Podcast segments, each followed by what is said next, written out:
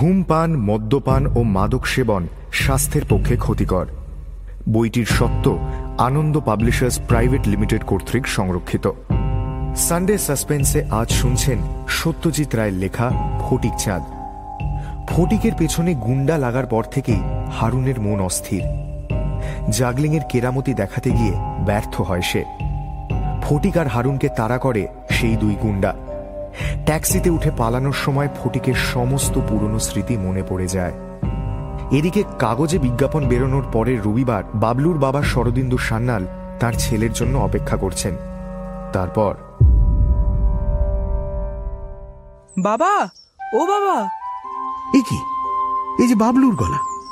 শরদিন্দু সান্যালের দৃষ্টি পর্দাওয়ালা বাইরের দরজাটার দিকে চলে গেল। তা ঠিক পরেই পর্দা ফাঁক করে বাবলু এসে ঘরে ঢুকল। কি ব্যাপার? গোদায় ছিলি দিন কে আনলো তোকে? এ কি? তোর চুলের কি দশা?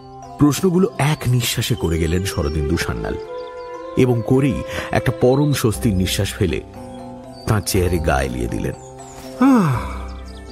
যেন উত্তরগুলো জানাটা বড় কথা নয় ছেলে ফিরে এসেছে সেটাই বড়। তারপরেই তাঁর চোখ গেল বাবলুর পাশে পর্দার ফাঁক দিয়ে বাইরে বারান্দায় দাঁড়ানো লোকটার দিকে। আপনি ভেতরে আসুন। যেই হোক না কেন ভেতরে ডাকতেই হবে। একটা পুরস্কারের ব্যাপার আছে তো। লোকটা দরজার দিকে এগিয়ে এলো। মিস্টার সান্যাল রজনীবাবুর দিকে ফিরে বললেন দারোয়ানকে বলে দিন বাচ্চা ছেলের সঙ্গে করে কেউ এলে যেন ঢুকতে না দেয়। বলুন যেন বলে দেয় ছেলে ফিরে এসেছে। রজনীবাবু হুকুম তামিল করতে চলে গেলেন। পর্দা ফাঁক হতেই মিস্টার সান্যাল দেখলেন যে লোকটা দরজার মুখে এসে দাঁড়িয়েছে। একে ভদ্রলোক বলা যায় কি? মিস্টার সান্যাল ভেবে স্থির করলেন, না, বলা যায় না। শার্টটা সস্তা এবং ময়লা, পায়ের চটিটা ক্ষয়ে গেছে, সাদা সুতির প্যান্টটায় অজস্র ভাঁজ। আর ওরকম চুল আর চুলপি অবশ্য না, ওগুলোকে অভদ্র বলা মুশকিল, কারণ তার নিজের সেজো ছেলে প্রীতিনের চুল আর জুলপিও তো কতকটা ওই রকমই। ভেতরে এসো। হারুন চৌকাট পেরিয়ে এলো। কি নাম তোমার? ও হারুনদা বাবা আর্টিস্ট দারুণ খেলা দেখায়। শরদিন্দু সান্যাল তার সদ্য ফিরে পাওয়া ছেলের দিকে একটু বিরক্তভাবেই চেয়ে বললেন তুমি থামো বাবলু ওকে বলতে দাও। তুমি বরং ওপরে যাও। ঠামাকে গিয়ে বলো তুমি ফিরে এসেছ। বড় কষ্ট পেয়েছেন কদিন। আর ছোটদাও আছে ঘুমোচ্ছে ওকে তুলে দাও গিয়ে। বাবলুর কিন্তু এত তাড়াতাড়ি যাবার ইচ্ছে ছিল না। হারুনদাকে ফেলে সে যাবে কি করে? ঘর থেকে বেরিয়ে বারান্দায় গিয়ে বাবার চোখের আড়াল হয়ে দাঁড়িয়ে রইল বাবলু। ও হারুনদাকে দেখতে পাচ্ছে। ওর পেছন দিকটা। শরদিন্দু সান্যাল আবার লোকটার দিকে চাইলেন। শুনি তোমার ব্যাপার। ও খড়গপুর থেকে আমার সঙ্গে এসেছে। চলন্ত ট্রেনে ওঠার চেষ্টা করছিল, আমি ট্রেনে তুলি। তারপর থেকে এখানেই ছিল। এখানে? মানে? কলকাতার বেন্টিং স্ট্রিটে একটা চায়ের দোকানে। চায়ের দোকানে? কি করছিল চায়ের দোকানে? কাজ করছিল স্যার। কাজ? কি কাজ? হোয়াট ইজ অল দিস এ কি মগের মুল্লুক নাকি? ওকে দিয়ে চায়ের দোকানে বয়ের কাজ করিয়েছ? তোমার কাণ্ডজ্ঞান নেই? দেখে বুঝলে না ভদ্রলোকের ছেলে? বাবলু আর থাকতে পারল না। ও বারান্দা থেকে দৌড়ে এসে ঘরে ঢুকে বলল আমার খুব ভালো লাগছিল বাবা কাজ করতে। চুপ করা। তোমাকে বললাম না ওপরে যেতে। বাবলু আবার দরজার বাইরে চলে গেল। একদিন পরে বাড়ি ফিরে এসে যে এরকম একটা ব্যাপার হবে সেটাও ভাবতেই পারেনি। হারুন এখনও শান্তভাবেই দাঁড়িয়ে আছে আর শান্তভাবেই সে বলল আমি যদি জানতুম ও কোন বাড়ির তাহলে কি আর আমার কাছে রাখতুম স্যার? ওই যে বলতে পারলে না। ওর কিছু মনে ছিল না। আর আজ কাগজে বেরোনো মাত্র সব মনে পড়ে গেল তাই না? মিস্টার সান্যাল যে হারুনের কথা মোটেই বিশ্বাস করছেন না সেটা তার প্রশ্নের সুর থেকে পরিষ্কার বোঝা গেল। হারুন কথাটা শুনে একটু অবাক হলো। কাগজের কথা কি বলছেন জানি না স্যার। ওর মনে পড়েছে কাল রাত্রিরে। কাল বাদলা ছিল তাই আর আনিনি। আজকে নিয়ে এলুম। আপনার হাতে তুলে দিলুম ব্যাস আমার ডিউটি ফিনিশ। তবে ইয়ে ওর মাথার একটা জায়গায় দেখবেন একটু ফোলা আছে মাঝে মাঝে ব্যথা হয়। যদি ডাক্তার ফাক্তার দেখান তাই জানিয়ে দিলুম। চলি রে ফটকে। হারুনদা চলে গেল। বারান্দায় দাঁড়িয়ে বাবলু ব্যাপারটা ভালো করে বোঝবার আগেই ওকে বাবা ডাকলেন। বাবলু একবার এদিকে এসো। ও এলো। শরদিন্দু সান্যাল ছেলের মাথার দিকে হাত বাড়ালেন। কোথায় ফোলারে বাবলু দেখাল। সত্যি ফোলাটা এখনও পুরোপুরি যায়নি। পাছে ব্যথা লাগে তাই মিস্টার সান্যাল আর সেখানে হাত দিলেন না। খুব কষ্ট হয়েছে না রে কদিন? ও মাথা নাড়ল না হয়নি। ওপরে যাও। হরিনাথকে বলো গরম জলে বেশ করে চান করিয়ে দেবে। আজ তোমার ছুটি। আজ ডাক্তারবাবু এসে তোমাকে দেখবেন ও বেলায় যদি বলেন যে ঠিক আছে তাহলে কাল থেকে তুমি আবার স্কুলে যাবে। আর এবার থেকে রোজ গাড়িতে। যাও। ও চলে গেল। মিস্টার সান্যাল সামনে টেবিলের ওপর থেকে খবরের কাগজের স্তূপটা হাতের একটা বিরক্ত ঝাঁটে একপাশে সরিয়ে দিয়ে বললেন ধ্যার চায়ের দোকান। তারপর রজনীবাবুর দিকে ফিরে বললেন চায়ের দোকান? ভাবতে পারো? রজনীবাবু কেবল একটাই কথা ভাবছিলেন যদিও সেটা তার মনিবকে বলা যায় না কারণ কথাটা তার সম্পর্কেই। তিনি ভাবছিলেন যে যে লোকটা বাবলুকে ফেরত দিয়ে গেল, তার খবরের কাগজ না দেখার সুযোগটা নিয়ে মিস্টার সান্যাল তাকে পুরস্কার থেকে বঞ্চিত করে কাজটা বোধহয় ভালো করলেন না। ঘণ্টাখানেক পরে মিস্টার সান্যাল দারোগা মিস্টার চন্দর কাছ থেকে একটা ফোন পেলেন আপনার বিজ্ঞাপনের কোনো ফল পেলেন উত্তরে মিস্টার সান্যাল যা বললেন তাতে তিনি খুশি তো হলেনই সঙ্গে সঙ্গে অবাকও হলেন রীতিমতো। আশ্চর্য ব্যাপার স্যার। এক একটা সময় আসে যখন মনে হয় এগোবার বুঝি আর রাস্তাই নেই। তারপরে হঠাৎ দেখবেন ম্যাজিকের মতো সব রাস্তা খুলে গেছে। আপনার ছেলেও ফিরলো আর তার সঙ্গে সঙ্গে সেই গ্যাংয়ের দুটো লোকও অ্যারেস্ট হয়ে গেল। সে কি? কি করে হলো? একটা লোক ফোন করে তাদের ডেরার হদিস দিয়ে দেয়। আধ ঘন্টাও হয়নি ওদের ঘুম থেকে তুলে ধরে আনা হয়েছে। থানায় এসে ঘুম ছুটিয়ে দিয়েছি।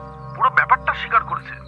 এই টেলিফোনের দশ মিনিটের মধ্যে বাবলু চুরির পুরো ব্যাপারটা শরদিন্দু সান্যালের মন থেকে সম্পূর্ণ মুছে গেল। বাবলু ঠাকুমা তার নাতিকে ফিরে পেয়ে কিছুক্ষণ তাকে জড়িয়ে ধরে পিঠে মাথায় হাত বুলিয়ে দিয়ে ওর ব্যথার জায়গাগুলোতে নতুন করে ব্যথা লাগিয়ে দিয়ে আবার চলে গেলেন তার পুজোর ঘরে। গোপালই তার নাতিকে ফিরিয়ে দিয়েছেন।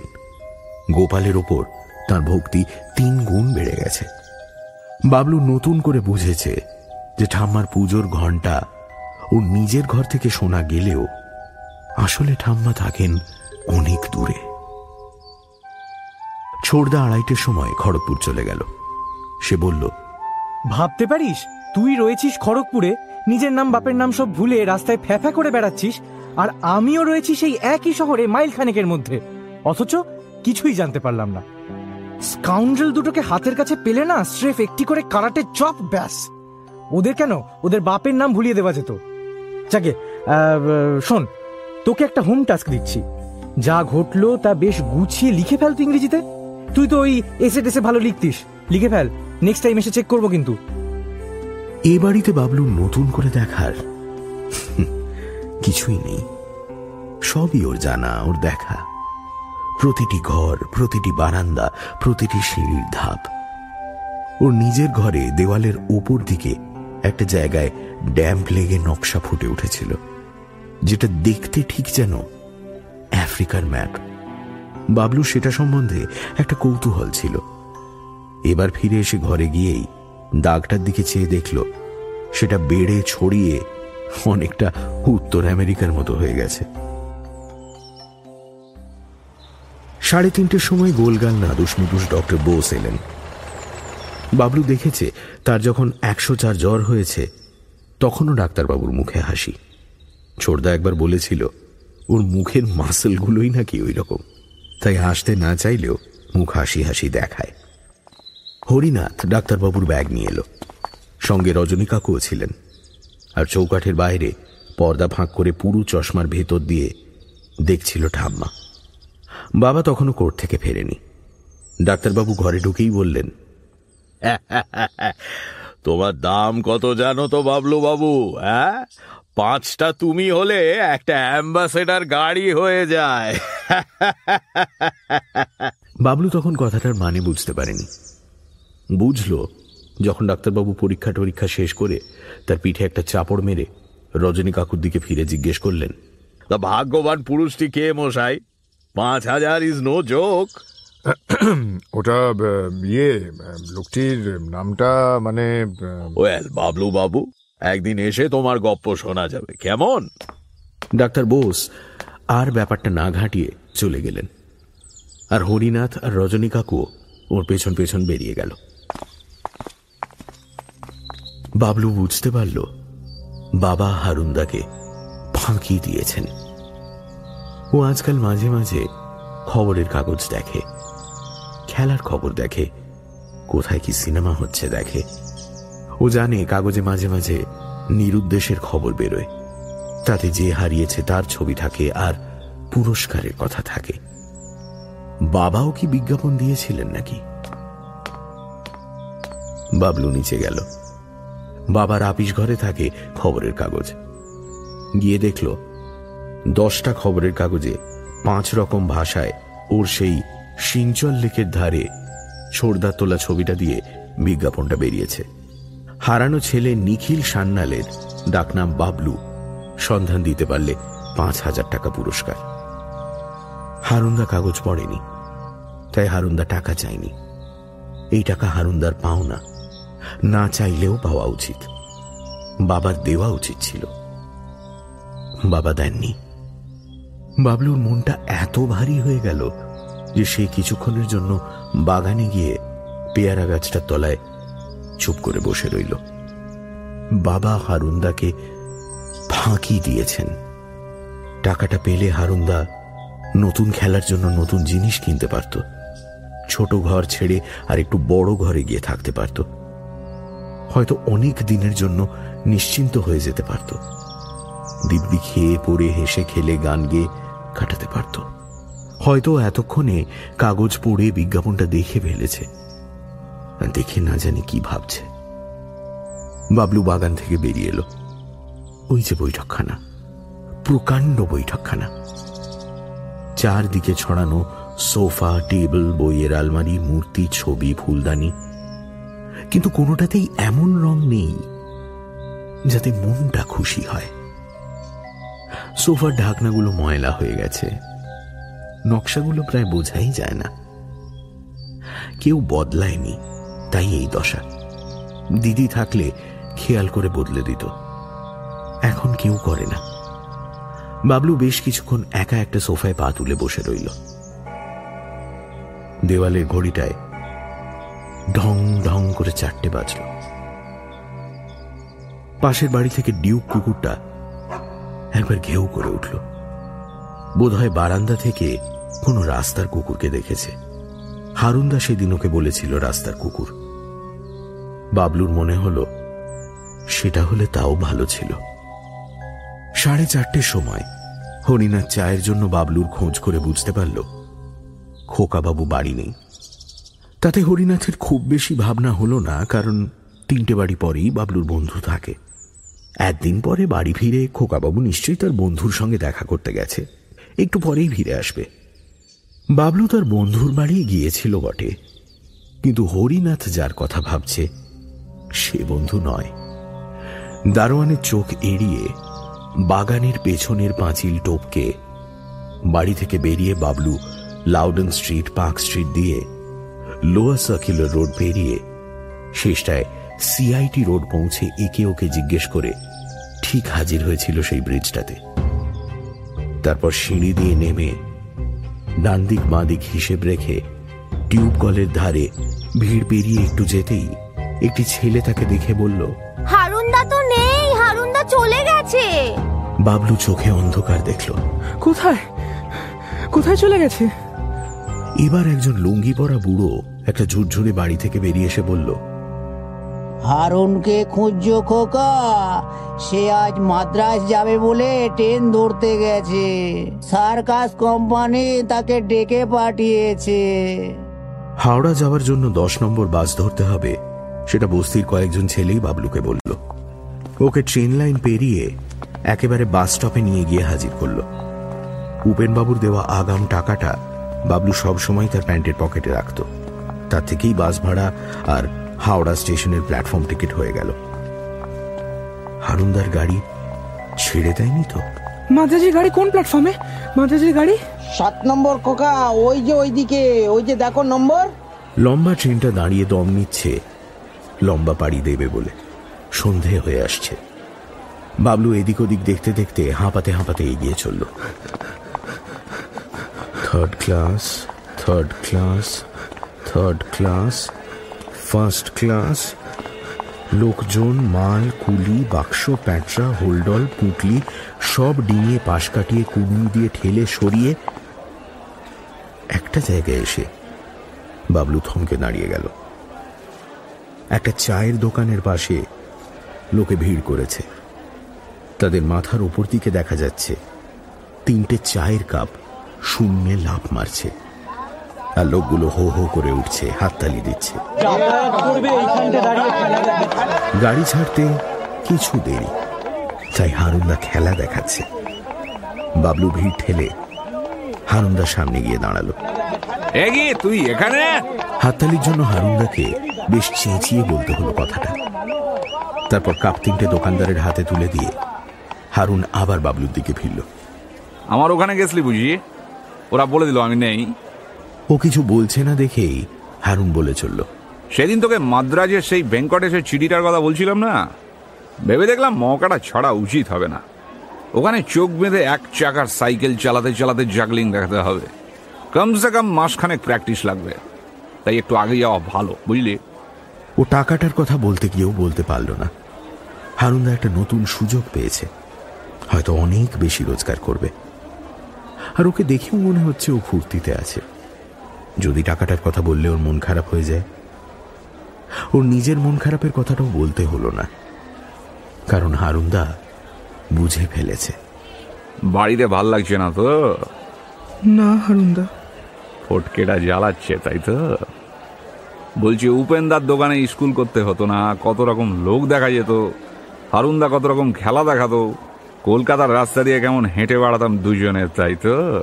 সব ঠিক বলেছে হারুন্দা। ও মাথা নেড়ে হ্যাঁ বলল। হারুন বলল ফটকেটাকে একটু ধমক না দিলে ও তোকে লেখাপড়া করতে দেবে না। সেটা কোনো কাজের কথা নয়। কত আফসোস হয় আমার জানিস? আরও পড়িনি বলে? তাও তো তুমি এত ভালো খেলা দেখাও। তুমি তো আর্টিস্ট আর্টিস্ট কি শুধু একরকম হয় রে? তোদের বাড়ির মতো বাড়িতে থেকে কি আর্টিস্ট হওয়া যায় না? লেখাপড়া করে আর্টিস্ট হয় না? শুধু বলের খেলাতেই কি আর্টিস্ট বলের খেলা রঙের খেলা কথার খেলা সুরের খেলা কত রকম খেলা আর কত রকম আর্টিস্ট হয় জানিস? যখন বড় হবি তখন জানতে পারবি কোন খেলাটা কি স্টাইলে খেলতে হবে তোদের। তখন তুই ও আর পারল না। গার্ড বিসল দিয়ে দিয়েছে। ওকে বলতেই হবে কথাটা।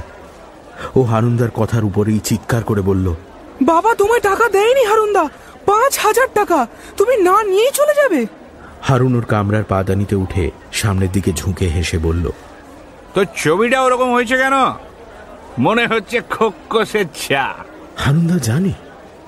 ও কাগজ দেখেছে। ট্রেনের ভোঁ বেজে উঠল। ও হারুন্দার কামরার দরজার দিকে এগিয়ে গেল। হারুন্দা বলল তোর বাবাকে বলিস হারুন্দা বলেছে ওর ছেলেকে ফেরত দিয়ে পাঁচ হাজার টাকা নিতে আমার আপত্তি ছিল না। কিন্তু ভাইকে বিক্রি করে কেউ টাকা নেয়? গাড়ি ছেড়ে দিল। ও কিছু ভাবতে পারছে না। ও শুনছে হারুন্দা চেঁচিয়ে বলছে গ্রেট ডায়মন্ড সার্কাস এলে দেখতে যাস। এক চাকা সাইকেলে চোখ বেঁধে বলের খেলা। এখানে আসবে হারুন্দা! ও ট্রেনের সঙ্গে পাল্লা দিয়ে ছুটছে। বেশিক্ষণ পারবে না। আসতেই হবে। সার্কাসের কদর কলকাতায় সবচেয়ে বেশি। দেশের সব শহরের মধ্যে ফটকে হারুন্দা হাত নাড়ছে। হারুন্দা দূরে চলে যাচ্ছে। হারুন্দা মিলিয়ে গেল। ট্রেন চলে গেল। ওই যে সবুজ গোল আলো ওটাকে বলে সিগন্যাল বাবলু এখন জানে। ওর মানে লাইন ক্লিয়ার।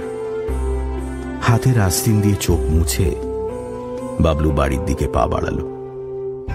দুটো কাঠের বল ওর পকেটে আর একটা মানুষ যাকে ও খুব ভালো করে চেনে, যাকে দিয়ে ওর অনেক কাজ হবে। তাকে ও মনের এক কোনায় পুরে রেখে দেবে। তার নাম শ্রী ফটিক চন্দ্র পাল।